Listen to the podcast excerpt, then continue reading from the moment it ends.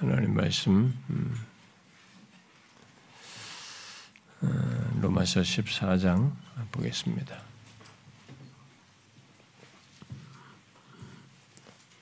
로마서 14장 어, 오늘은 우리가 15절인데요. 어, 13절부터 15절까지 쭉 읽어봅시다. 13절부터 15절까지 같이 읽겠습니다. 시작. 그런지 우리가 다시는 서로 비판하지 말고 도리어 부딪힐 것이나 거칠 것을 형제 앞에 두지 아니하도록 주의하라. 내가 주 예수 안에서 알고 확신하노니 무엇이든지 스스로 속된 것이 없으되 다만 속되게 여기는 그 사람에게는 속되니라. 만일 음식으로 말미암아 내 형제가 근심하게 되면 이는 네가 사랑으로 행하지 아니함이라. 그리스도께서 대신하여 죽으신 형제를 내 음식으로 망하게 하지 말라. 만일 음식으로 말미암아 내 형제가 근심하게 되면 이는 네가 사랑으로 행하지 아니함이라. 그리스도께서 대신하여 죽으신 형제를 내 음식으로 망하게 하지 말라.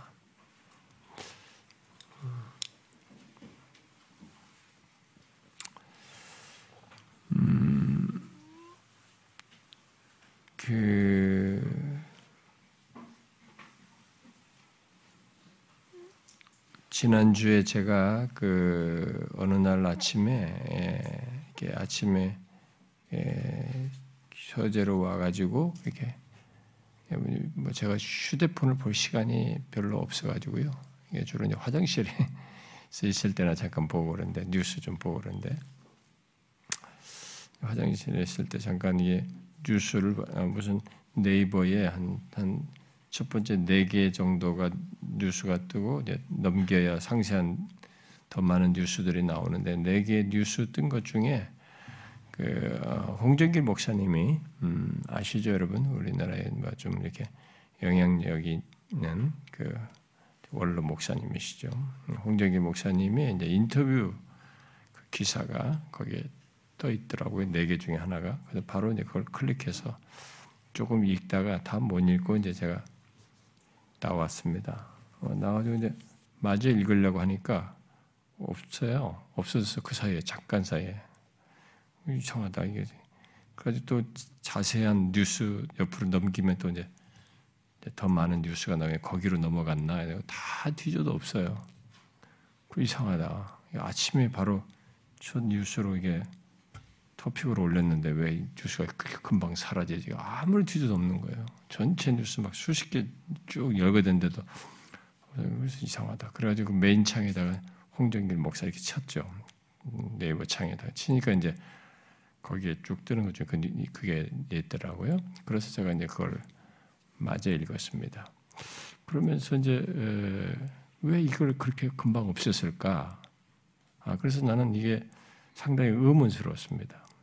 왜냐면 이 포털 사이트도 이게 아 이게 통제를 하고 있구나 라는 걸 느껴져요. 언론 통제라는 게 있잖아요, 여러분. 자기 어느 나라든지 다 이 민주국가들도 참 정치인들의 기교를 발휘해가지고 자기들에게 유리한 언론을 주로 많이 지원하고 자기 부정적인 언론들에게 탄압하는 이런 체제를 갖지 않습니까? 이제 민주주의 사회는 좀 덜하지만은 유럽이나 미국이나 이런 좀 덜하지만 우리나라도 상당히 제법 그런 게 은근히 있거든요. 있어가지고 아, 이게 현 정부를 지지하는 뉴스 사이트나 이런 언론들은 계속 메인창에 많이 띄우는데 그 부정적인 사실 부정적인 것도 아니었어요. 어, 굉장히 어, 좀 제가 보니까 내용이 어, 긍정적이었습니다. 저는 어, 진보와 보수가 각각 정치인들이 어, 정신을 차려야 된다. 뭐 이런 식으로 이제 원로 목사님답게 그런 걸 양쪽으로 다 얘기를 했더라고요.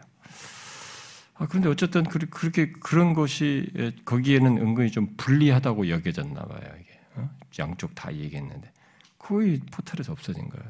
그 나는 야 이런 식으로 뉴스를 통제하는구나.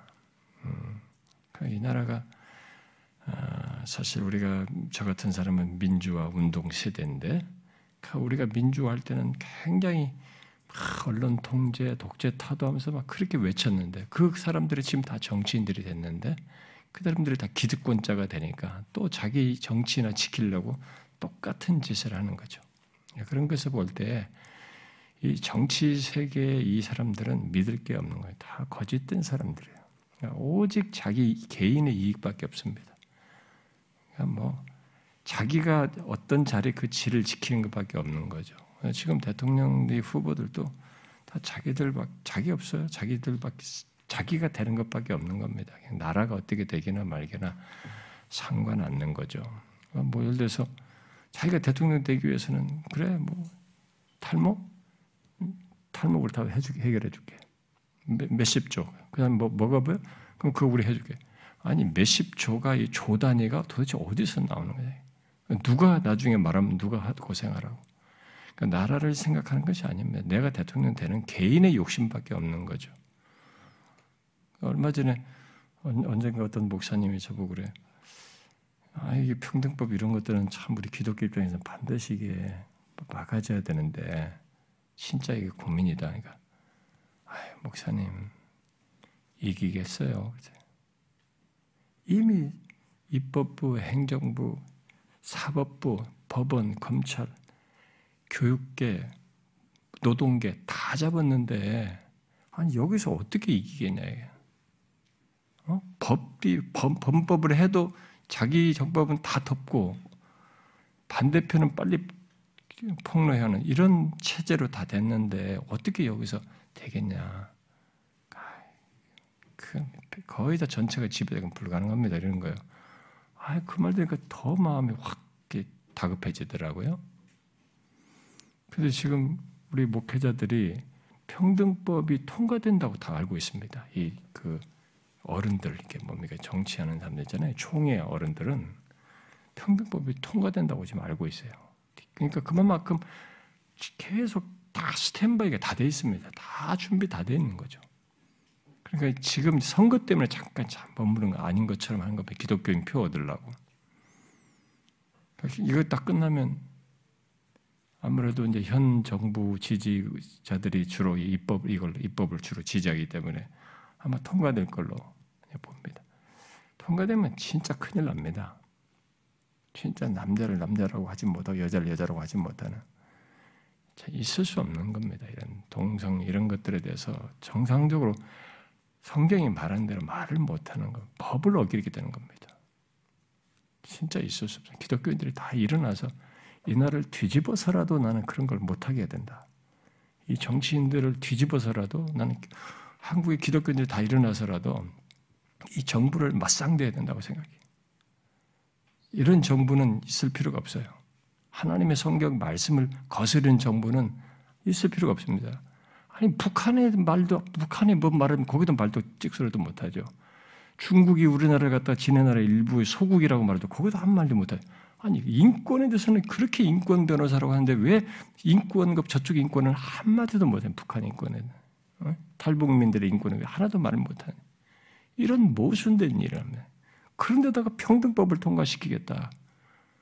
어? 성소수자는 이름 아래서 평등법을 통과했다. 아, 이건 있을 수 없습니다. 저는 가슴이 막 뜨거워져요. 진짜 시간을 내서라도 데모를 하고 싶다고. 그런 것을 마지막 만약에 통과, 저들이 통과시키겠다면 반정부 운동하고 싶어요. 그 정부와 그 대통령과 그 입법부와 그 행정부를 향해서 저는 모든 노력을 다해서 대모하고 싶습니다.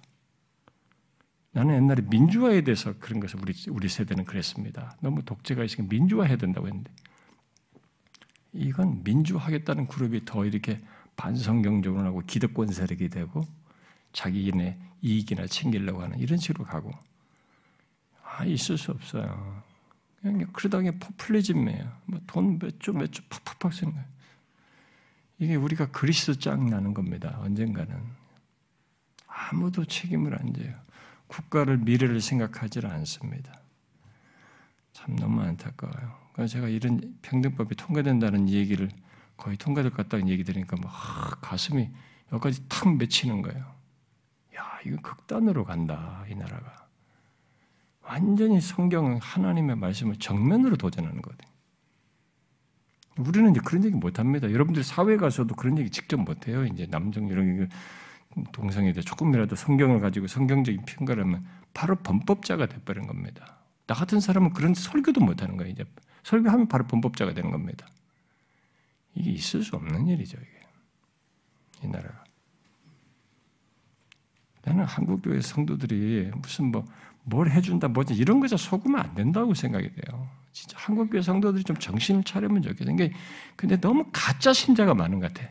성경대로 살려고 하는 신자가 없어서 그런 것 같아. 그러니까 뭘 해준다니까 거기에 휙휙휙 성도들까지 놀아나는 거예요. 여러분요, 내가 지, 내가 내가 경상도 사람이기 때문에 누구 지지하고 전라도 사람이 누구 지지하고 충청도 사람이 누구 지지하면 우리는 크리스천이 아닙니다. 크리스천은 지역, 지연, 학연 무슨 이런 것에 혈육이 움직이는 게 아닙니다. 진리에 따라서 움직여야 돼요. 진리를 기준으로 세야 되는 겁니다. 우리의 우리의 최상위는 모든 관계나 이런 것보다도 최상위는 하나님 말씀이에요. 말씀을 따라서 해야 된다고. 너무 안타깝습니다. 그런 얘기 들으니까 잠이 안 와요. 그래 법이 바뀌 다음 세대는 지금 젊은 세대는 어떻게 하겠어요? 저 같은 사람은 이제 한 10년 하다 가면 되겠지만 지금 젊은 사람들 어떻게 해요? 꼼짝 못해요. 예? 성경대로 설교도 못하고 말씀도 못하고 예, 그런 세대가 온다는 거죠. 너무 비극스럽습니다. 어, 자꾸 평등이라는 것을 가치를 얘기하면서 자유를 자꾸 희생시키려고 하는데 그 송정기 목사님의 그 인터뷰에 그런 얘기가 나와요. 아마 그래서 없애버린 것 같아. 거기 뭐냐면은 자기가 어, 박근혜 대통령한테도 편지를 썼다.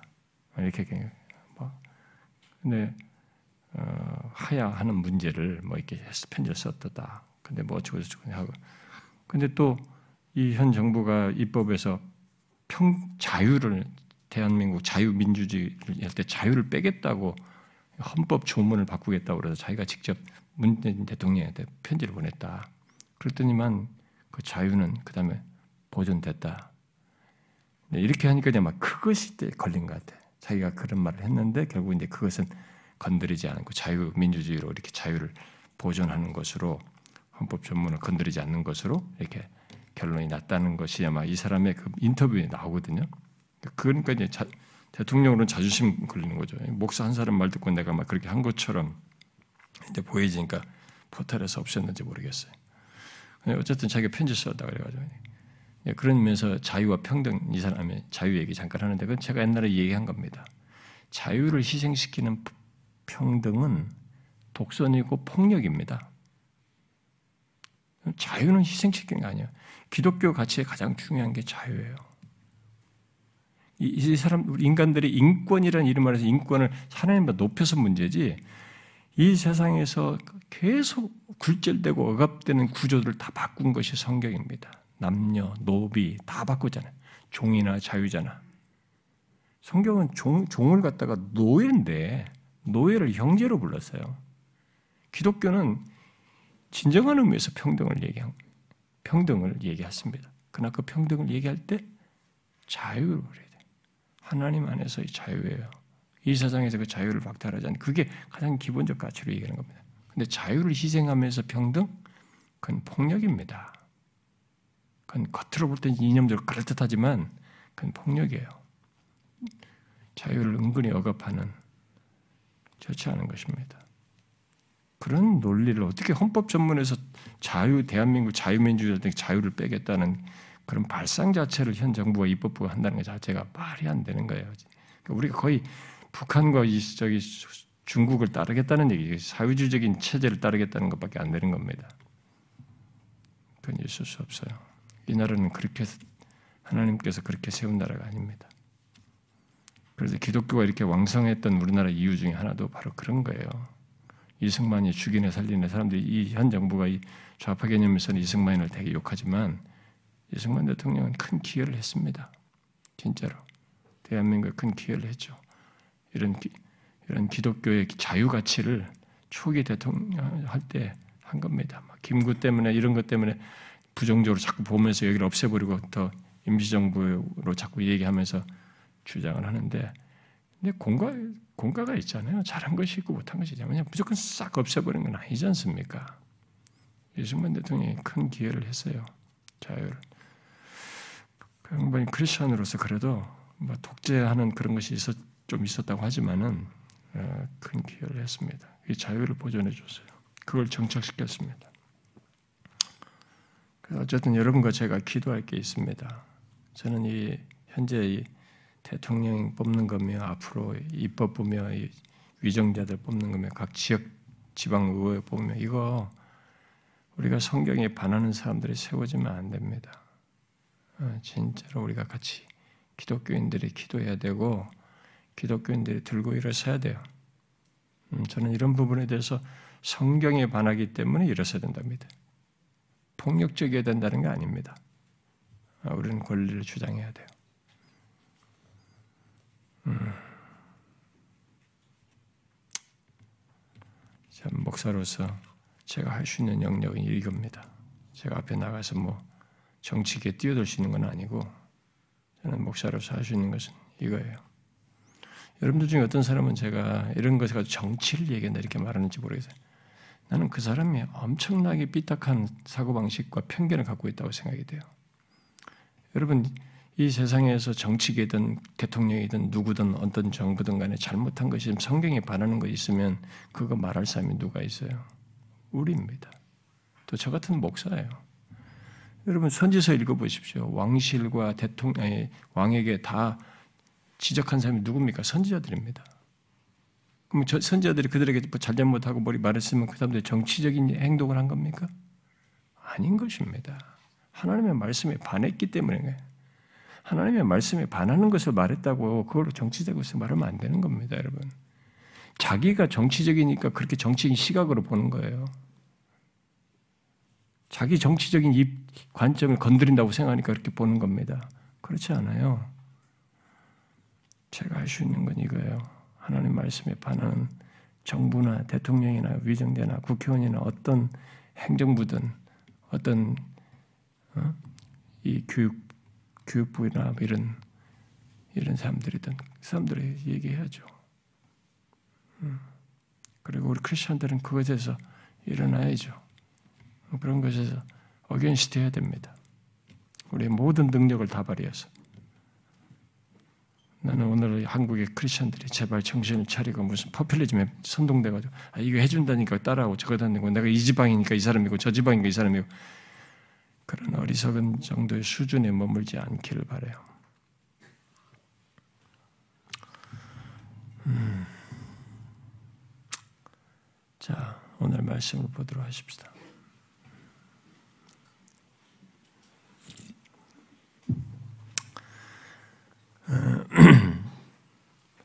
바울은 음, 여러분들 시, 한번 그 포탈에 그 홍정희 목사님 거 한번 읽어보세요. 그 쳐가지고 뭐 찾으면 혹시 나올지 모르겠어요. 홍정희 목사 인터뷰 기사인데 그 책을 책 낸 것에 대한 인터뷰더라고요. 한번 읽어보십시오. 참 잘 말씀하셨어요. 어, 균형 있게.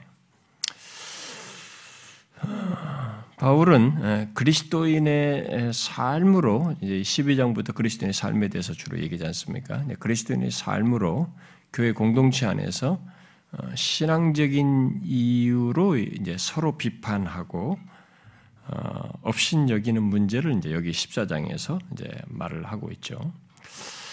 그런 가운데 우리가 앞서서 살폈던 이제 13절 이하에서 이제 어, 강한 자들에게 믿음이 강한 자들에게 주의를 당부하고 있습니다. 음, 연약한 자들 앞에 부딪힐 것이나 거칠 것을 두지 않도록 말이죠.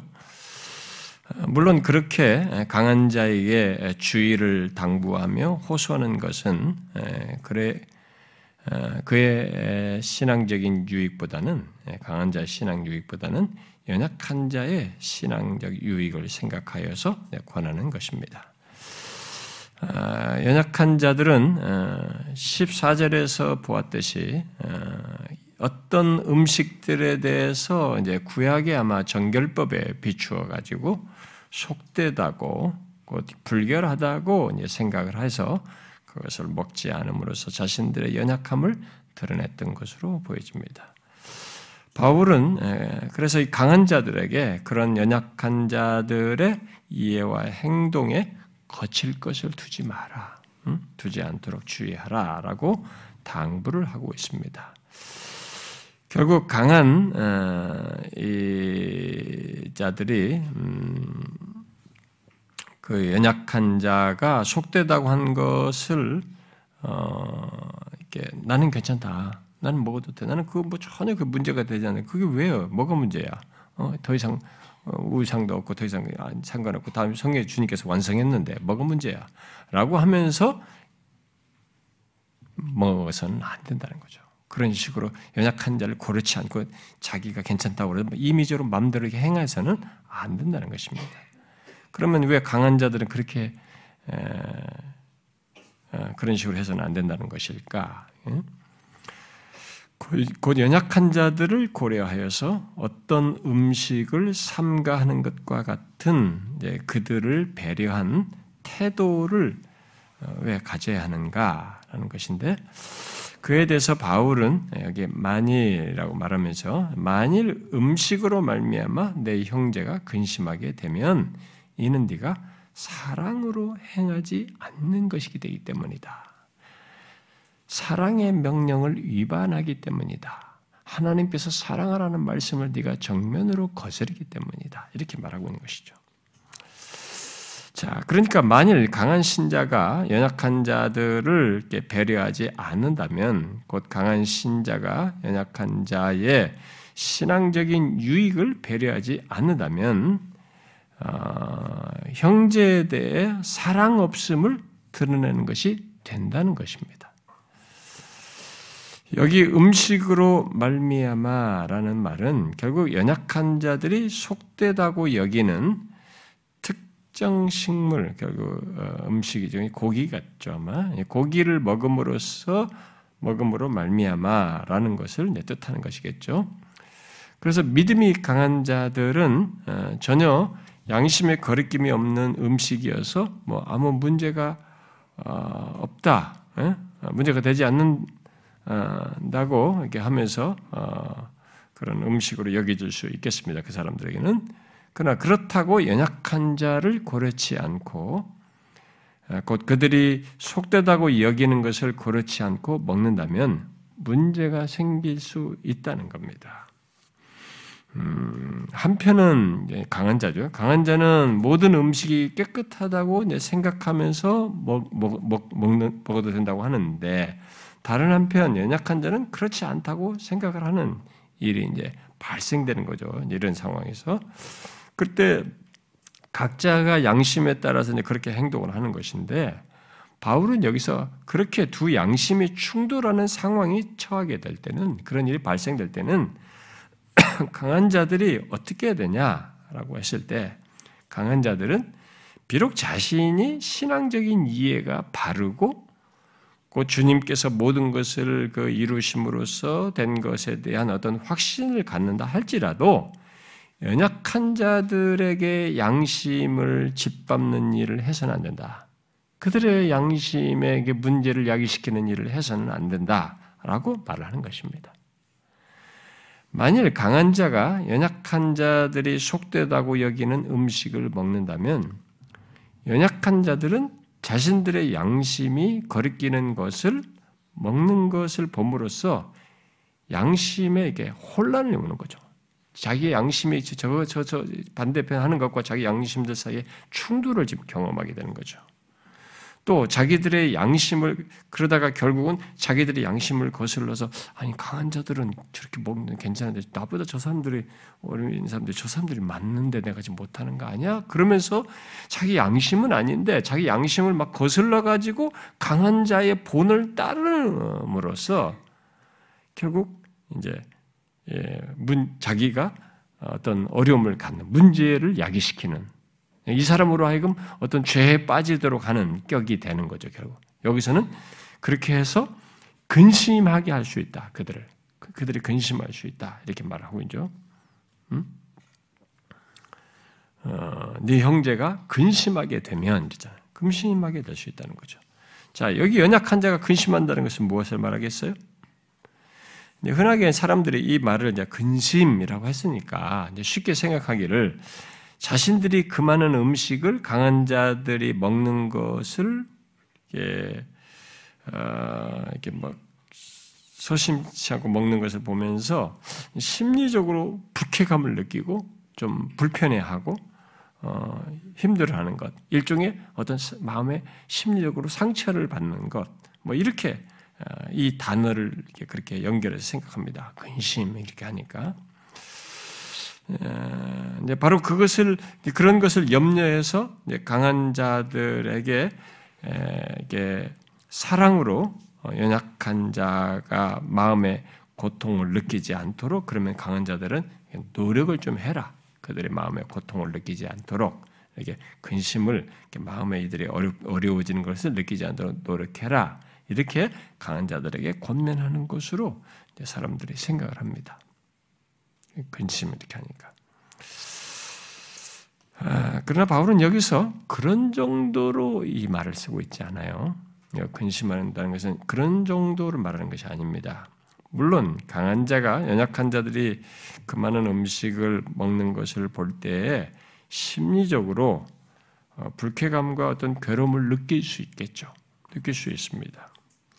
그러나 여기서 근심한다는 것은 그런 것 정도를 말한 게 아니고 앞에 이제 13절에서 우리가 지난번에 봤던 13절에서 연약한 자들 앞에 부딪힐 것과 거칠 것을 두지 말아야 한다고 한 것과 연관돼서 생각하는 그것과 연관해서 근심하는 거죠. 그것과 연관해서 생각해야 되는 거죠. 그러니까 이 말은 결국 이 근심한다는 것은 그러니까 단순히 심리적인 게 아니고 음, 죄에 빠지는 문제와 연결해서 말하는 겁니다. 굉장히 심각한 문제를 얘기하는 거죠. 그래서 여기 근심은 연약한 자들이 강한 자들이 놓은 거칠 것, 곧 강한 자들의 본보기에 이끌려서 아, 내가 틀렸나 보다. 저 사람들이 맞고 저 사람들이 강한 오랜 면 사람들인데 뭔가 아는 사람들 저 사람들이 맞고 내가 틀린 것 같다라고 하면서 자기의 행위를 범하는 거예요. 자기 양심을 범하는 거죠. 그렇게 함으로써 양심을 거스르서 행하는. 그래서 여기 근심은 그런 죄와 관련된 양심 위반과 관련된 것입니다. 여기 그런 정도의 근심을 얘기하는 거죠. 우리는 어, 이그 바울이 그래서 여기 지금 어, 어, 연약한 자가 이 강한 자의 행동으로 근심하는 것이 그래서 얼마나 중대한 문제인지를 어, 여기서 강조하는 거죠. 그래서 뒤에 더 덧붙일 때 형제를 내 음식으로 망하게 하지 말라 이런 표현을 쓸 정도로 근심한다는 것이 결국 굉장히 중한 것, 중한 문제를. 얘기하는 거죠. 그만큼 심각한 것으로 얘기하네요. 그, 그것을 내 음식으로 망하게 하지 말라는 말이 연결해서 표현한 걸 볼 때 그런 것이죠. 그 정도로 연약한 자가 갖는 근심은 파괴적이다는 거죠. 응? 심각하다는 거예요. 존 머레이는 여기서 말하는 근심은 어, 신자가 양심을 위반하여 그리스도에게 불충한 짓을 행할 때 느끼는 양심의 고통이다. 그랬어요. 그러니까 강한 자의 행동으로 연약한 자가 자신이 그리스도께 불충한 불충 어? 불충한 것을 행했다고 하는 양심의 고통과 정죄감을 갖게 할 정도로 파괴적인 근심이라는 것을 말해준 거죠. 만일 이 강한 자로 인해서 연약한 자가 의심을 품고 먹는 일이 있게 된다면 그들은 어, 뒤에 그 23절에서 말하는 바대로 죄를 범하는 것이 되는 것입니다. 23절에 음? 그러죠. 의심하고 먹는 자는 정죄되었나니 이는 믿음을 따라 하지 아니하였기 때문이라. 믿음을 따라 하지 아니하는 것은 다 죄니라. 음? 그러므로 연약한 자가 근심하게 된다는 것은 단순히 심리적인 것이 아니라 자신의 양심과 신앙적인 신념을 위반하여 양심의 가책에 시달리고 결국 죄책감, 정죄감까지 느끼게 되는 것을 말하는 거죠. 결국 강한 자가 그렇게 되도록 만들 수 있다는, 그렇게 만들 수 있다는 거예요, 약한 자를. 바울은 강한 신자들이 이것을 어, 생각해야 한다고 말하고 있습니다. 그리고 뒤에 이제 21절에서 바울은 이런 심각한 일이 발생되지 않도록 배려를 하는데 어떻게 배려하라고 말하고 있습니까?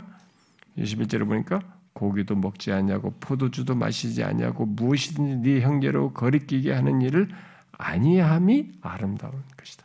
이런 배려를 하는 게 좋다. 그 연약한 자의 신앙적인 유익을 생각해서 자기의 권리를 포기하는 것이 강한 자가 해야 될 것이 아니냐. 그게 강한 자가 행하는 참 아름다움이다. 이렇게 말한 거죠. 그런데 이제 이런 부분은 이제 우리들이 어, 참 연약한 자를 위해서 내가 가지고 있는 어떤 관리를 포기하는 이런 문제는 이런 것을 통해서 잘 생각해 봐야 돼요. 어, 그런데 바울은 여기서 어, 연약한 자로 이게 근심케 하지 않고 그의 신앙적인 유익을 위해서 권리를 포기하는 것을 사랑으로 할 것을 얘기합니다. 그러니까 권리를 포기하는 사랑을 말하면서 그것을 그리스도의 대속적인 죽음, 곧 그리스도께서 연약한 자를 위해 대신 죽으셨다는 사실에 근거해서 말을 하고 있습니다. 곧 그 연약한 신자가 그리스도께서 대신하여 죽으신 형제라는 것을 말을 하여서 또 강조하고 있습니다. 강한 자들은 자신들 행위로 연약한 자들을 근심하게 한, 할 수 있는데, 그렇게 되지 않도록 하기 위해서 항상 이 사실을 기억해야 된다는 거죠. 바로 그리스도께서 그 연약한 자를 사랑하여서 죽으셨다는 것. 그들의 구원을 위해 그리스도께서 기꺼이 자신의 생명을 내놓으시는 사랑을 하셨다는 것. 그런 큰 사랑을 하셨, 하셨다는 것. 그런 사랑의 대상이라는 것을 생각해야 된다는 거죠. 그러므로 만일 강한 자가 그 연약한 자의 신앙적인 유익을 위해 그들에게 거치는 것이 될 수 있는 행동을 어, 신경 안 쓰고 이렇게 먹는 말이죠. 저 사람은 지금 힘들어하는데 그것을 먹으면서 삼가하지 않는다면 그리스도께서 사랑하시는 자를 자신이 사랑하지 않는 것이 되는 거죠. 여기서 사랑하지 않는 것이다. 그죠? 네가 네가 사랑으로 행하지 않는 것이다. 여기 바울이 대주에서 어, 말하는 내용을 잘 보면요, 그리스도께서 행하신 어, 그 생명을 내어주시는 희생과 어? 그 다음에 연약한 형제의 신앙적인 유익을 위해서 자기 권리를 포기하지 않는 그 그런 어, 결국 하찮은 것조차도 행하지 않는 그것을 이렇게 대조하고 있습니다. 어? 그리스도께서는 연약한 자를 위해서 생명을 내어주는 그런 사랑을 했는데 강한 자가 연약한 자를 위해서 이거 하나 포기를 하지 않는 거예요. 그 먹는 거 하나, 그 사람 앞에서 그 먹는 거 좀 절제, 잡는 거 하나를 포기하지 않는 이 문제를 이게 두 개를 대조하는 거죠. 그럴 때 얼마나 하찮습니까? 어? 그 연약한 자를 위해서 주님은 자신의 생명을 내주는 사랑했는데 우리는 어떤 강한 자가 연약한 자를 위해서 자기 조그마한 권리 하나를 포기하지 않는 이런 모습이 된다는 거죠. 너무 사랑 없는 행동이다. 어? 사랑으로 행하지 않는 것이다. 이렇게 말을 하고 있는 것입니다. 그 그리스도의 값비싼 대가를 지불한 사랑을 자신도 입어놓고는 강한 자가 자신을 입어놓고 자신은 그 하찮은 것조차 연약한 자들 위해서 하지 않는 이런 이율배반적이고 모순적인 모습을 보이는 것이죠. 한마디로 여기서 말한 것처럼 사랑이 없는 거죠. 사랑으로 행하지 않는 것이죠. 그리스도께서 사랑하는 형제를 자신이 사랑으로 행하지 않는 그런 괴이한 모습인 거죠. 우리는 여기서 음, 이런 내용을 통해서 어, 믿음이 강한 자들이 가질 수 있는 어떤 한 가지 위험을 여기서 이렇게 우리가 보게 됩니다. 어, 그것을 시사하고 있죠. 그것은 복음 그리스도 안에서 무엇이 주께서 이루신 것이 무엇이고 그리스도 안에서 이루신 어떤 모든 복음의 풍성한 것들을 알고 또 바른 것들을 많이 아는 아는 것으로 그렇게 복음에 대한 이해가 깊고 진리에 대한 이해가 깊다고 또 교리에 대해서 밝다고 사랑을 그 그것이 사랑을 대신하지는 않는다는 거죠. 그렇다고 해서 그 사람이 자연스럽게 사랑하는 것은 아닌 거죠. 강한 자는 분명 그리스도 안에서 성취된 모든 것을 알고 모든 음식을 먹을 정도로 확신을 가질 수 있습니다. 어? 그런 정도의 이해와 신앙적인 어떤 성숙을 가질 수 있어요. 그러나 중요한 것은 그런 성숙과 그런 이해에 사랑이 있는가 하는 거예요. 사랑이 있어야 된다는 거죠, 거기에. 응? 자신이 아는 것을 사랑으로 행, 행, 표현이 될 수 있어야 되고 사랑으로 드러나야 된다는 거죠. 그런데 여러분 이 부분에서 우리는 어, 얼마나 큰 부족과 문제를 가지고 있습니까? 사실 이런 부분에서 우리는 많은 문제를 가지고 있잖아요. 교리에 밝고 어, 복음의 풍성한 이해도 가지고 있는 그런 강한 자들이 연약한 자들을 자기 기준으로 자기가 알고 있는 또 자기 경험이든 뭐 신학적인 이해든 교리적인 이해든 복음에 대한 이해든 자기가 알고 있는 자기 그러면서 그런 것에 따라서 가지고 있는 어떤 기준들이죠. 이런 기준으로 어, 말을 하고 판단하고 심지어 그것을 연약한 자에게 강요함으로써 사랑으로 행하지 않는 일이 많잖아요. 응? 로이존스 목사는 여기서 이런 말을 했어요. 옳은 것보다 더 높은 원리가 있는데 그것은 사랑하는 마음을 가지고 사랑하는 것이다. 옳은 것보다 더 높은 원리는 사랑하는 마음을 가지고 행하는 거예요. 사랑하는 것입니다. 어, 우리들은 아는 것은 많은데 거기에 상응해서 사랑하는 것은 더딘 것이 우리들 아닙니까? 그래서 사랑을 어떤 사람은 뭐 사랑이 없다, 누가 사랑을 하지 않는다는 자기도 사랑이 없는 거예요. 맨 남들이 어쩌네 저쩌네 하는 사람도 그 사람도 지독하게 사랑이 없는 거예요. 누가 나를 사랑해주지 않고 누가 나한테 이렇게 대해주지 않고 뭐 누구한테 실망했고 누가 아니 실망만 계속하는 거예요. 자기도 실망하는 조건에서 자기가 해야 할 일이 있잖아요. 사랑할 것이 있잖아요. 어? 그러니까 이런 부분에서 우리가 뭔가 아는 것은 있는데 크게 상에서 사랑하는 것이 이게 우리한테 가장 결함이에요. 근데 이것은 반드시 극씨름해서 가져야 될 부분입니다. 어? 많은 아는 것에 상에서 거기에 사랑하는 것이 있어야 되는 거죠. 에, 특히 많이 아는 것으로 교만하여서 판단하고 옳은 것만 말하, 말하지 사랑할 줄 모르는 자가 되어서는 안 되는 거죠. 뭐 이것은 저에게도 해당되는 것이어서 저에게도 하는 말입니다만. 근데 바울이 예, 고린도전서 8장에서 그랬잖아요. 지식은 교만하게 하고 사랑은 덕을 세운다고. 그러니까 우리가 뭐 성경에 대한 교리에 대한 지식이든 뭔가 좀 아는 지식이 많으면 교만한 거죠. 자꾸 판단을 해. 사랑으로 덕을 세울 데까지는 못 미치고 자꾸 지식이 많고 교만해 가지고 그 교만을 자꾸 드는 거죠. 강한 자들이 그런 함정에 잘 빠지는 거죠. 위험에 잘 빠지는 거죠. 어, 사랑 없이 자신들의 확신을 가지고 확신을 가진 그 지식으로 인해서 교만하고 교만을 드러내면서 사랑은 하지, 하지 않는 우리는 사랑 없는 지식을 경계해야 합니다. 그야말로 어, 어, 성경에 대한 많은 지식과 교리들을 알고 바른 것을 아는 것으로 교만해져서 사랑 없이 행하는 것을 경계해야 됩니다.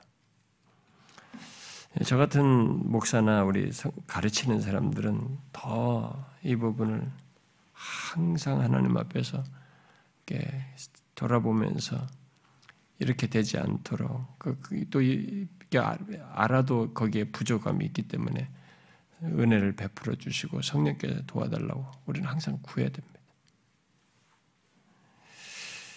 저는 우리 교회는 이런 부분에 있어서 조금 위험성은 있다고 봐요. 제가 가끔 얘기합니다만 우리는 뭐 교회 와서 바른 것을 배워서 알고 그 지식으로 자꾸 남들을 판단하는 이런 교만을 드러내면서 정작 사랑은 잘 못 드러내는 이런 어, 잘못을 우리가 범하는 일이 많죠. 우리가 그런 위험에 빠지면 안 됩니다.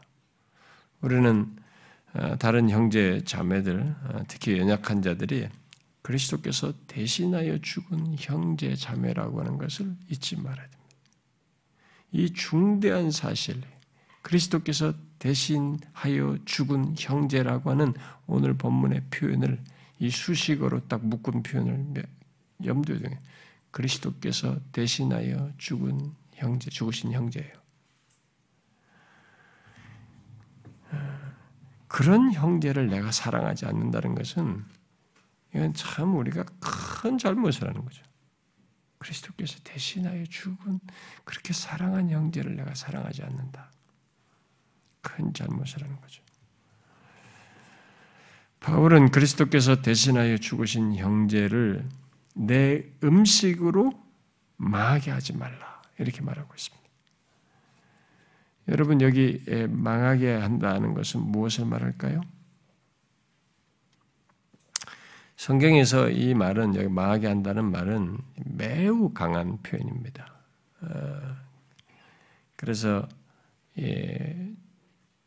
종말론적인 심판, 멸망과 관련해서 이 표현을 많이 써요. 여러분 요한복음 3장 16절에서 거기서 멸망치 않고 할 때 그 멸망하다는 것이 이 같은 단어예요.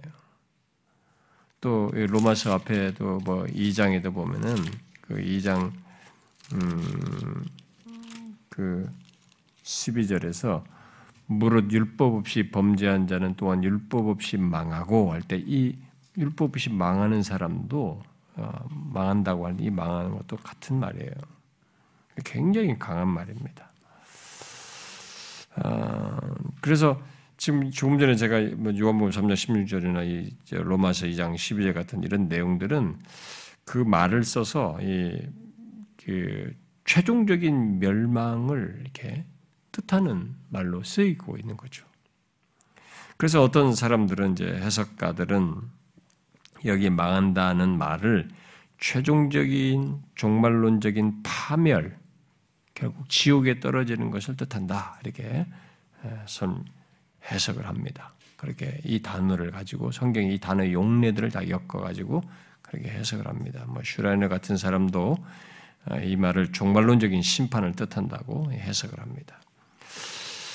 그러나 비록 이 용어가 아, 최종적인 그런 종말론적인 파멸을 뜻하는데 사용되지만 여기 지금 문맥의 논지에서 바울이 지금 강조하고자 하는 게 지금 뭔지를 그 지금 강조하고자 하는 것 속에서 이 말을 이해하는 것이 더 중요하다고 봅니다. 그래서 스토트 같은 사람은 왜 여기서 이 말이 그 종말론적인 멸망으로 볼 수 없는지를 뭐몇 네, 가지 이유를 말하는데 그 그가 말한 이유가 적절합니다. 그 네 가지를 말하는데 첫 번째로 말한 것은 연약한 그리스도인 형제가 양심을 거슬러서 행한 행동은 지금 고의적인 불순종이 아니라는 자기는 다른 게 성경에 대한 이해가 지금 부족하고 그래서 그렇지 그것을 잘 지킨답시고 하는 거거든요. 뭐 구약의 정결법 같은 걸 지켜가지고 나름 게 고의적인 불순종이 아니에요. 나름 게 자기 딴에는 잘 해보려고 하는 것이었고 또 그런 가운데서 강한 자를 보고는 사람이 하는데 내가 너무 몰라서 그런 거 아니야. 그러면서 강한 자의 그 잘못을 따라서 생겨나는 일이란 말이에요. 음? 그렇기 때문에 그런 것을 가지고 영원한 파멸을 이게 뜻한다고 이렇게 말한다는 것은 맞지도 않는다는 거죠. 스토트가 말대로 지옥은 원래 오직 고집 세고 회개치 않은 자, 고집스럽게 잘못된 길에 집착하는 자들만이 가는 곳이에요. 어? 끝까지 회개하지 않는 사람들이 가는 곳이 지옥입니다. 그래서 이게 첫 번째로는 그 합당 이 말이 그런 정말 멸망이라고 보기 어렵고 두 번째 이유로 말하는 것은 연약한 신자라 해도 앞에 우리가 로마서 8장 그 뒷부분 살폈잖아요. 로마서 8장 28절부터 39절에서 사도 바울이 거기서 뭘 말했습니까? 신자는 연약한 자든 뭐든 간에 하나님의 의롭다움을 받은 그리스도인은 절대로 우리를 그리스도의 사랑에서 끊을 수 없다고 말했습니다. 그런 최종적인 견인 교리를 말한 것과도 맞지 않는 것이죠. 그러니까 모든 그리스도인의 특징은 연약한 자든 뭐 어쨌든 그리스도인 형제들의 특징은 그들이 하나님의 꾸준한 사랑에 의해서 끝까지 견딘다는 겁니다. 응? 끝까지 견딘다는 거죠. 그게 그리스도인의 특징이에요. 또 세 번째로 그 정말론적인 멸망이라고 보기 어려운 것은 이 말이 그러니까 여러분 제가 이런 이런 이런 사람들 이런 것까지 말하는 것 예, 말하냐면 이 말을 가지고 그렇게 해석을 하는 사람들이 있고요.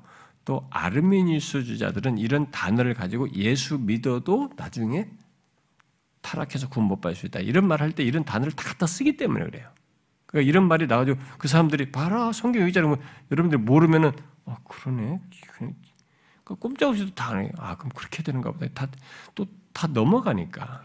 그러니까 신천지 같은 사람들이 우리들이 모르는 구조 가지고 딱 맞아 이렇게 맞다기 하니까 막 껍벅껍벅 죽는 건데 성경을 그렇게 체계적으로 나름 이렇게 교리를 우리 교회는 또 그래도 교리를 좀 배우지만 일반 교회에서는 뭔가 이게 체계적이다고 하는 걸 안 배웠잖아요. 그 사람들은 성경을 다 나름 지들 방식대로 체계화를 해가지고 다 가르치는 거예요. 그러니까 딱딱딱 맞았다니까 막 눈이 뻥 떨어진 거예요. 뭐 교회에서 뭐 안수집사 했다는데 무슨 뭐 권사 했다는데도 거기가 딱 맞들고 나면 거기 벗어나지를 못하는 거예요. 이런 구절을 가지고 얘기하면은 아, 그럼 꼼짝없단 말이에요. 그렇게 그래서 이런 사람들이 아닌 것을 체계적으로 설명하는 겁니다. 예. 그래서 제가 저도 여러분들의 인용을 하는 거예요. 또 이 세 번째로도 이 아닌 이유는 멸망을 뜻하는 게 아닌 것은 15절에서 강한 자들은 연약한 자를 망하게 할 수 있다고 지금 했는데, 그럼 강한 자가 연약한 자를 망하게 할 수 있다고 하는데, 아니 연약한 자를 강한 자가 그런 정말론적인 멸망을 하게 할 수 있느냐? 이거 어떤 사람이 어떤 사람이 그렇게 해서 그 정도를 할 수 있겠냐? 어, 마태복음 스타트 예, 말이 그래요. 마태복음 10장 28절에서 예수님은 하나님만이 사람을 지옥에 멸할 수 있고 멸하실 유일한 분이라고 말하고 있다. 사람은 그렇게 할 수 없다. 네, 그런 이유를 듭니다. 그리고 마지막으로 말하는 이유는 저는 문맥에서 이 망한다는 말은 어, 이게 다르게 해석해야 하는 이 문맥의 흐름이 있다는 거죠. 왜냐하면 일단 여기 망한다는 단어가 이 용어 자체가 그렇게 강하게 쓰여지긴 하지만 그런 용례들이 많이 있긴 하지만 폭넓게 쓰여진 거죠. 죽이기로부터 시작해가지고 망치는 것까지 이렇게 폭넓게 의미로 사용되고 있다는 거죠. 그런데 여기 망하다라는 말을 꼭 종말론적인 멸망으로 생각할 수 없는 것은 이 말에 반대되는 말이 이 문맥에서 나오기를 뒤에 19절과 20절 그리고 15장 2절에서 세우다라는 말이 나오는 거예요. 이 연약한 자를 이렇게 망하게 한다라는 말과 대응하는 말로서 반대되는 말로서 세우다는 말이 나오고 있어서 그런 맥락에서 볼 때 이것은 그, 그 의미로 이 단어를 쓸 필요가 없다라고 이제 설명을 하는 것입니다. 그러므로 이 말을 통해서 바울이 말하고자 하는 것은 그럼 뭐겠어요? 바울이 말하고자 하는 것은 연약한 자들을 그들의 양심에 반하도록 잘못 인도하는 사람들은 그리스도인으로서의 제자도에 심각한 해를 끼친다는 거죠. 강한 자들은 약한 자들에게 그런 상처를 입힌다는 거죠. 어? 심한 상처는 거죠. 어, 그런 것들을 경고하고 있다. 이게 스토트는 얘기합니다. 자, 그렇습니다. 여기 망하지 말라, 망하게 하지 말라는 말은 한마디로 강한 자들에 대해서 굉장히 어, 그들의 심각성을 얘기하면서 경고하는 것입니다. 자, 그렇다면 여기서 이제 한 가지 의문이 이제 우리가 생깁니다. 그것은 바울이 왜 이렇게 강한 말을 여기서 썼느냐라는 거예요. 좋다 이게 그 말을 그렇게 설명하는 것까지는 이제 우리가 이제 받아들여야 될 수밖에 없는데 그러면 바울이 왜 이렇게 강한 말을 다른 데서는 종말론적인 멸망에 해당하는 자기가 앞에 2장에서도 그런 의미를 썼단 말이에요. 근데 그런 의미를 담은 말을 왜 이 문맥에서 여기에 연약한 자를 힘들게 하는 것을 가지고 이 말을 여기다 썼을까 하는 겁니다. 바울의 의도가 뭐냐는 거죠. 비록 그 용어가 넓게 쓰이고 있다 해도 분명히 어, 이 용례들이 어, 종말론적인 멸망을 뜻하고 있는데 강한 예, 그 말을 썼을 때 그러면 이 말을 써서 바울이 의도한 건 뭐냐? 그것은 강한 자에 대해서 그냥 평범하게 얘기하는 게 아닙니다. 굉장히 강한 부담을 주는 거예요. 굉장히 강한 경고를 하고 있는 것입니다. 굉장히 강한 권고를 하는 거죠. 왜요? 왜 이렇게 강, 이런 말에서 강한 권고를 하는 것입니까? 그것은 강한 자의 배려 없음, 또 사랑 없음으로 연약한 자가 자기 양심을 범하게 될 때 생길 결과의 중대함 때문에 그런 것입니다. 그리고 그 책임이 강한 자에게 있다는 것을 강조하기 위해서 그런 거죠.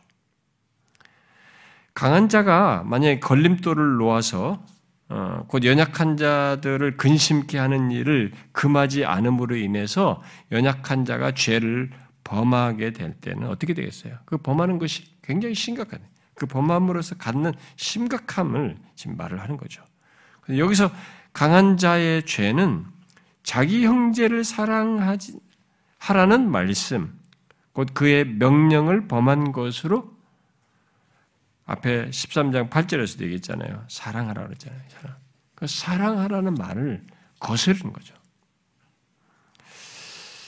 아, 바울은 이 강한 자의 그 사랑 없음으로 연약한 음, 자에게 그 자, 들을 유혹하고 어, 그런 유혹하는 걸림돌을 이렇게 놓게 되는 것을 망하게 한다라는 강한 말로서 그것의 심각성을 말하고 있는 것입니다. 물론 이 에, 앞서 말한 대로 연약한 자 아, 형제 그리스도인이 실제로 망한다는 건 아니죠. 분명히 그건 아닙니다. 바울은 강한 자에게 망하게 하지 말라라고 권고 또는 경고를 하고 있는 있, 으면서 그것을 경고를 하고자 하는 취지에서 얘기한 것이지 어? 실제로 망한다는 것은 아닙니다. 그래서 바울은 이 같은 논지를 고린도전서 8장에서도 했었죠. 음, 했죠, 여러분. 고린도전서 이건 한번 읽어봅시다. 고린도전서 8장은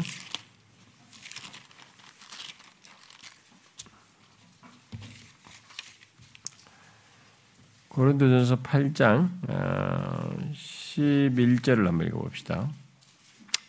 11절. 예, 여기서 우상에 바친 제물과 관련해서 유사한 그런 내용들이 좀 나오고 있는데 14장에서 말하니까 음식 문제와 관련해서 11절 읽어봐요. 시작. 그러면 내 지식으로 그 믿음이 연약한 자가 멸망하나니 그는 그리스도께서 위하여 죽으신 형제라. 여기도 좀 같은 논지 그렇게 강하게 하는 거죠 바울이. 너희들이 그렇게 하면 네가 네 지식으로 말해 나는 괜찮아 하면서 막 먹으면 이렇게 함으로써 어? 우상이 바친 재물 먹음으로써 그 믿음이 약한 자가 멸망한다 이렇게 했어요. 여기서도 믿음이 연약한 자인데 이게 우리가 성경에 말한 것처럼 견인 말이죠. 로마서 8장과 다 다른 얘기잖아요. 진짜 멸망하는 건 아니잖아요. 그러니까 아르미니스자들은 이런 단어를 가지고 다 얘기를 하는 겁니다. 예수 믿어도 멸망할 수 있다. 구원 못 받을 수 있다. 나중에 다 떨어져 나갈 수 있다. 이렇게 하는 거죠. 그 믿음이 연약한 자로 있다 있으면 안 된다. 그러니까 믿음이 강한 자가 돼야 된다. 그래서 막 그대로 막 열심을 내야 된다고 하죠. 이렇게 열심을 내면서 이렇게 막 어, 나에 의한 게 어떤 일정 부분 나에 의해서 채워야 되는 채워야만이 구원의 결론에 이르는 이런 논지를 펴는 것입니다. 아니에요. 지금 여기서도 바울이 지금 그렇게 강한 어조를 똑같이 강조를 하는 것입니다. 어, 예, 결국 이 이런 내용들 뭐 본문이나 고린도서 8장 11절 같은 이런 내용들은 양심을 거스려 행함으로 배교하여 멸망할 것을 말한 것이라고 할 수가 없는 거죠. 그렇게 이해하는 고 말하는 사람들이 있지만 어, 그것이 아닙니다. 양심을 거스려 행함으로써 배교함으로써 멸망할 것이다. 그런 의미는 아닙니다. 바울은 지금 경고하는 것입니다. 바울이 여기서 어, 강한 자에게 망하게 하지 말라라고 한 것은 결국 죄의 파괴성을 강조하는 것입니다. 이렇게 강한 어조를 쓰는 것은 죄의 파괴성을 강조하는 거죠. 그것 자체 이 사람 자신이 멸망한다기보다는 죄의 파괴성을 강조해서 심각성 그것이 얼마나 심각한지를 강한 자에게 지금 말해주는 거죠. 그러니까 죄의 특성은 뭡니까? 죄의 특성은 멸망으로 귀결시키는 겁니다. 죄는 죄 자체가 어떻게 해결이 안 되면 죄 자체의 특성은 뭐냐면 멸망으로 귀착되는 겁니다. 그런 그런 죄의 파괴성을 지금 말을 하는 거죠. 여기서 어, 바울은 바로 그런 죄의 성격과 성향을 강조하여 강한 자에게 약한 자를 넘어지게 하는 것이 얼마나 심각한지를 주지시키는 겁니다. 따라서 문맥에서 바울의 논지는 연약한 자의 멸망 문제가 아니고 자들이 멸망하는 이것이 지금 거기서 그런 포인트를 말하려는 게 아니고 문맥에서 강한 자를 지금 권면하는 겁니다. 강한 자에게 죄의 심각성과 결과를 생각하여서 연약한 자가 넘어지지 않도록 했다. 강한 자가 연약한 자에서 어떻게 행해야 되는지를 말하는 중에 그것을 지금 말하는 겁니다. 그렇게 연약한 자가 넘어지지 않도록 하기 위해서 그러면 바울, 우리는 바울이 어, 고린도전서 8장에서 말한 그런 태도를 우리가 취할 필요가 있겠죠. 여러분 고린도 8장 아까 펴놨죠? 응? 그 마저 다시 한번 보세요. 고린도 8장. 응? 연약한 자가 이게 넘어지지 않도록 하기 위해서 바울이 8장에서 말한 그런 태도를 우리가 사랑으로 행할 필요가 있는 거죠. 뭡니까? 그 13절이죠. 8장 13절. 읽어봐요. 시작. 그러므로 만일 음식이 내 형제를 실족하게 한다면 나는 영원히 고기를 먹지 아니하여 내 형제를 실족하지 않게 하리라. 이런 태도를 보여. 이게 형제를 아니 먹는 것이 중요하다. 아니 내 형제를 위해서는 응? 이 사람을 실족하지 않게 하기 위해서는 나 영원히 안 먹겠다. 아예 그냥 그럴 것 같으면 그런 정도로 사랑으로 행하라는 거죠. 얼마나 놀랍습니까? 그럴 거라면 나는 영원히 고기를 먹지 않아서라도 내 형제를 실족하지 않게 하게. 이런 태도 우리가 가져야 된다는 거죠. 이거 하나도 못하면 안 되니. 이거 하나 못해가지고 약한 자를 그렇게 어? 넘어지게 근심하게 해가지고 그렇게 하면 안 된다는 거죠. 여러분, 우리 주님이 우리를 구원하기 위해서 어떻게 하셨습니까? 그분은 하나님과 동등됨을 취하지 않고 우리를 구원하기 위해 끝없이 자기를 낮추셨어요. 그런데 연약한 자를 상하지 않게 하기 위해서 우리가 가지는 조그마한 이런 문제도 말이야. 어떤 내가 가지고 있는 어떤 권리조차도 포기하지 않는다는 것은 말이 안 된다는 거죠. 배은망덕한 거죠. 네? 그런 어마어마한 그렇게 해서 자기를 낮추셔서 이렇게 하여서 나를 구원하신 것을 받아놓고 자기는 이 조그마한 권리 하나도 포기하지 않는 아주 배은망덕한 것이죠. 내 권리를 포기해서라도 연약한 자로 하여금 죄책감과 정죄감에 빠지지 않도록 어, 해 그렇게 해야 된다는 거죠. 우리들 안에 이런 음, 부분에서 어, 사랑하지 사랑으로 이렇게 행하지 않음으로써 연약한 자를 상하게 하고 어렵게 하고 누군가를 힘들게 하는 이런 것이 있는지를 우리는 생각해 봐야 되겠죠. 응? 바울이 여기서 본문에서 말한 것처럼 어, 만약에 그런 모습이 있다면 우리는 회개해야 되죠. 그 사람과 화해를 해야 되겠죠. 나의 부족을. 그리고 기꺼이 받아주고. 어? 또 언젠가 또 하다 보면 하다 보면 또 크게 나도 모르게 부지 중에 또 너무 어디에 몰입해가지고 어떻게 하다 보니까 나도 내가 내 본성을 죄성을 완벽하게 통제하는 게 아니기 때문에 어느 순간에 또 그래서 부지 중에 말을 내가 실수해가지고 또 할 수 있단 말이에요. 하, 연약한 자를 내가 괜히 상하게 하는 말을 했구나 할 수도 있는 거. 그러면 또 가감 없어요. 그리스도께서 피로 값주고 사신 형제란 말이에요. 그리스도 안에서 한 형제 됐단 말이죠. 예, 자기를 그렇게 낮추어서 우리를 구속한 대상들이란 말이에요. 우리 또 하는 거죠. 아, 내가 또 잘못했, 또 실수했단 말이지. 회개하고 서로 용납하는 그런 일을 해야 되는 거죠. 이런 것들을 하는 가운데서 우리는 누가 나한테 어떻게 했던 것만 자꾸 생각하지 말고 다 우리 모두 각자가 다 이런 부분에서 더, 다른 사람이 나한테 사랑해주지 않은 것, 다른 사람이 나한테 어떻게 한 것만 생각하지 말고 저 사람이 나한테 어떤 아픔을 주는 일이 있고 그것에 상처를 받는다면 나도 어떤 식으로든 이 사람에게 그런 것에 대한 그 불편한 표정, 말, 행동으로라도 결국은 자기도 대받아쳐서 상처를 주는 일이 있을 수 있다는 걸 알아야 돼요. 그러니까 이런 걸 가지고 누가 내게 어떻게 한 것만 자꾸 생각하지 말고 다 우리 각자가 내가 어떻게 했는지를 생각해 보면 나는 사랑으로 행했는가? 어? 나는 사랑으로 이 사람들을 대했는가? 어? 이 사람이 실족하지 않게 해서 이 사람을 사하게 하지 않게 해서 나는 사랑으로 자꾸 배를 했는가? 이 부분을 우리가 생각해야 되는 거죠. 남이 어떻고 어떻고 하고 뭐 자기 방어만 하고 자기는 막 쉽게 거부하면서 어? 자기가 그렇게 행동하는 것도 다 우리가 지금 공동체적인 죄를 회개하자고 그러는데 그런 것도 다 공동체적인 거죠. 여러분, 제가 우리가 이런 같이 공동체적인 죄를 회개하자고 이렇게 하지만은요. 사람들이 자기가 뭘 회개될지를 잘 모릅니다. 그러니까 자기가 얼마나 자기 개인을 너무 자기가 생각하는 몇 가지 범주 안에서 자기의 옳고 그름을 판단하고 있기 때문에 자기가 회개할 줄을 모르고 회개할 필요를 잘 못 느낍니다.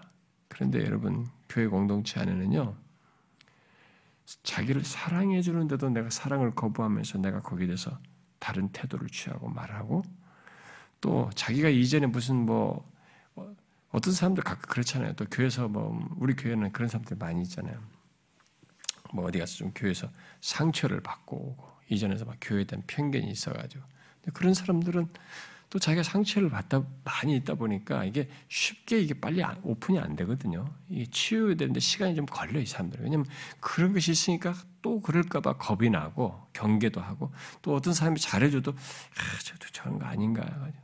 그리고 조금만 유사해도 바로 자기 과거 상처하고 딱 매치시켜 버려요. 이 사람은 전혀 그런 의도가 없는데 자기가 이전에 아팠게 상처를 받았던 것과 유사한 말과 어떤 태도가 이 사람이 보이면 제가 상처받을 그 같은 것으로 딱 취급해야 바로 판단하면서 아, 뭐 누가 이랬느니 힘들게 했느니 바로 향해. 그러니까 자기도 많은 사람을 사랑을 하는 걸 모르고 자기도 은연 중에 계속 누구를 힘들게 하거든요. 응? 그런 예를 많이 하는데 그런 것들이 공동체적인 죄라는 걸 생각을 안 씁니다, 사람들이. 그 특정인들이 잘못한 거야. 리더라고 하면서 리더가 저럴 수 있냐, 막 이런 것만 자꾸 얘기하는.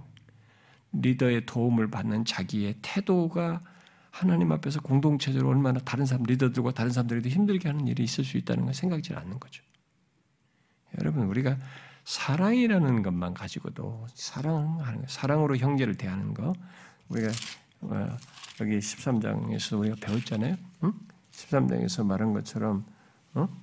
피차 사랑의 빛 외에는 아무에게든지 아무 빛도 지지 말고 남을 사랑하는 자는 율법을 다 이룬다. 이렇게 사랑을 하는 거죠. 이이 사랑하는 것만을 가지고도 내가 너희를 사랑한 것처럼 너도 서로 사랑하라. 어? 그렇게 말하고 내 이웃을 내 몸같이 사랑하라. 사랑하는 자들아 우리가 서로 사랑하자. 성경이 끝없이 우리에게 말하는 이 기준만 가지고 얘기하면 되는 거예요. 응? 뭐 리더든 좋은 누구든 간에 받는 사람도 나는 그럼 어땠나 이게. 저 사람이 나한테 했을 때 나는 어땠을까를 생각하면 나는 사랑했나? 그것 가지고 회개해야 되는 거죠. 응? 자기가 상처를 받은 사람은요, 그만큼 상처를 준다고 생각해야 됩니다. 거의 인정은 안 하겠지만, 자기 방어를 하다 보니까. 제가 목회하면서 어려웠던 것 중에 하나는 뭐냐면요, 어떤 분들이 과거에 자기 같은 교회에서 어떤 기준이 그 보고 경험한 기준이 있어요. 그리고 거기서 받은 상처가 있거나.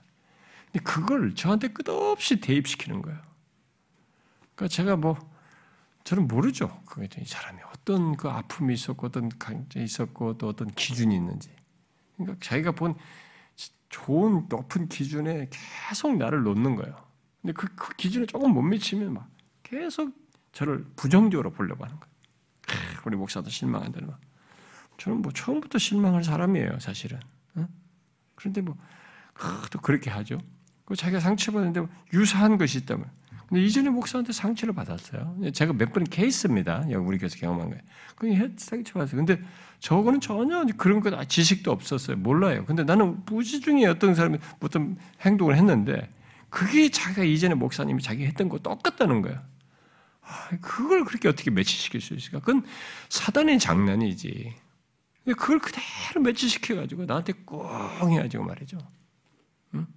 나중에 아, 목사님한테 실망했습니다. 뭐 죽을 죄인이지 뭐 할 말이 없죠 제가. 제가 뭘 변명을 하겠어 거기서? 아, 난 전혀 그런 생각이 없었다고 말을 했지만 꺾이지 않아요. 상처를 받은 사람은 그만큼 상처를 드러냅니다. 자기의 행동, 방어와 이런 사랑하지 않고 방어하면서 자기를 지키는 나머지 그것으로 그 반대편 사람들에게 그것이 해소될 때까지 그리스도의 십자가 안에서 다 다시 내려놓고 용서받고 다 자유해져서 자기도 사랑하기 전까지는 그 모습으로 누군가에게 아픔을 줘요. 공동체적인 죄를 범하는 것입니다. 회개할 내용이에요. 그런 부분을 회개를 안 하는 거죠. 그 회개는 다른 다른 거살 것 없어요. 우선 가장 기본적으로 사랑하라고 하는 것에 대해서 하나님을 말씀 뭐 목숨을 다해 힘을 다해 하나님을 사랑하라는 것과 이웃을 사랑할 서로 사랑하라는 것에 내가 어떠했는가를 가지고 회개를 해야 돼 사실은. 응? 그걸 보면 우리는 항상 하나님 앞에 회개할 것이 있고 그 회개 중에 저는 은혜 없으면 안 되겠습니다, 하나님. 이 고백을 함께 병행해서 할 수밖에 없어요. 주의 은혜 없이는 저의, 저의 모습으로는, 제가 지는 능력으로는, 저의 의지만으로는 너무 이 부분에 연약합니다. 이렇게 고백할 수밖에 없는 것입니다. 그래서 여러분, 여러분들 중에도 과거의 아픔과 상처가 있고 그런 분들이 우리 교회에서 잘 치유도 되고 회복도 되고 그리스도의 십자가 안에서 그런 것들이 다 자유해지고 아, 주께서 이렇게 사랑하셨는데 내가 여기에 왜 이렇게 바리케이트를 많이 쳤나? 주께서 나를 사랑하시는데 그가 나를 사랑하시면 나도 사랑해야지. 이렇게 열어야죠. 주님 앞에 갈 때까지 언제까지 닫아놓고 하면서 아, 저거 이러면서 살겠습니까? 그러니까 못 누리는 겁니다. 그 사람은 그리스도의 은혜와 사랑을 못 누려요. 어? 기독교 신앙은 혼자 개인적으로 나와 하나님 사이만 안 되게 돼 있어요. 나와 하나님 사람 한 사이만 잘한다. 그건 안 되게 돼 있습니다. 그건 주관적인 자아도취가 될 위험이 높아요. 아무리 깊은 체험을 해도. 그래서 이 옛날 중세 신비주자들이 이게 예, 관상을 통해서 하나님 신비를 들어가는 이런 사람들이 결함이 있었던 거예요. 뭔가 큰 몰입도에서 지쳤는데 이 그리스도의 몸된 교회를 폭넓게 사랑하는 실천에서 취약성을 드리는 거예요. 우리는 거기서 우리 자신이 만들어지고요. 성화되어지고 성숙해 그리스도에까지 자라갑니다. 머리 대신 그리스도에까지 자라가는 것은 하나님과 나 사이의 체험만으로 되지 않고 그리스도의 몸된 교회 안에서요. 여기서 상처도 받지만 또 용서하고 그걸 다시 풀고 사랑하고 주님의 은혜를 힘입어서 그러려고 하는 이 과정 속에서 성숙하는 겁니다. 이 과정이 우리 인격이 다루어지는 거예요. 그러니 사랑이란 기준에 의해서 자신이 회개할 것을 생각하시고요. 자기 상처에 싸매여 가지고 그것에 매여 가지고 태도를 보이면서 공동체적으로 어려움을 줬을 것을 많이 생각해 보세요. 몇 날이면 1년이면 1년 내내, 10년이면 10년 내내 했을 일을 한번 생각해 보라고요.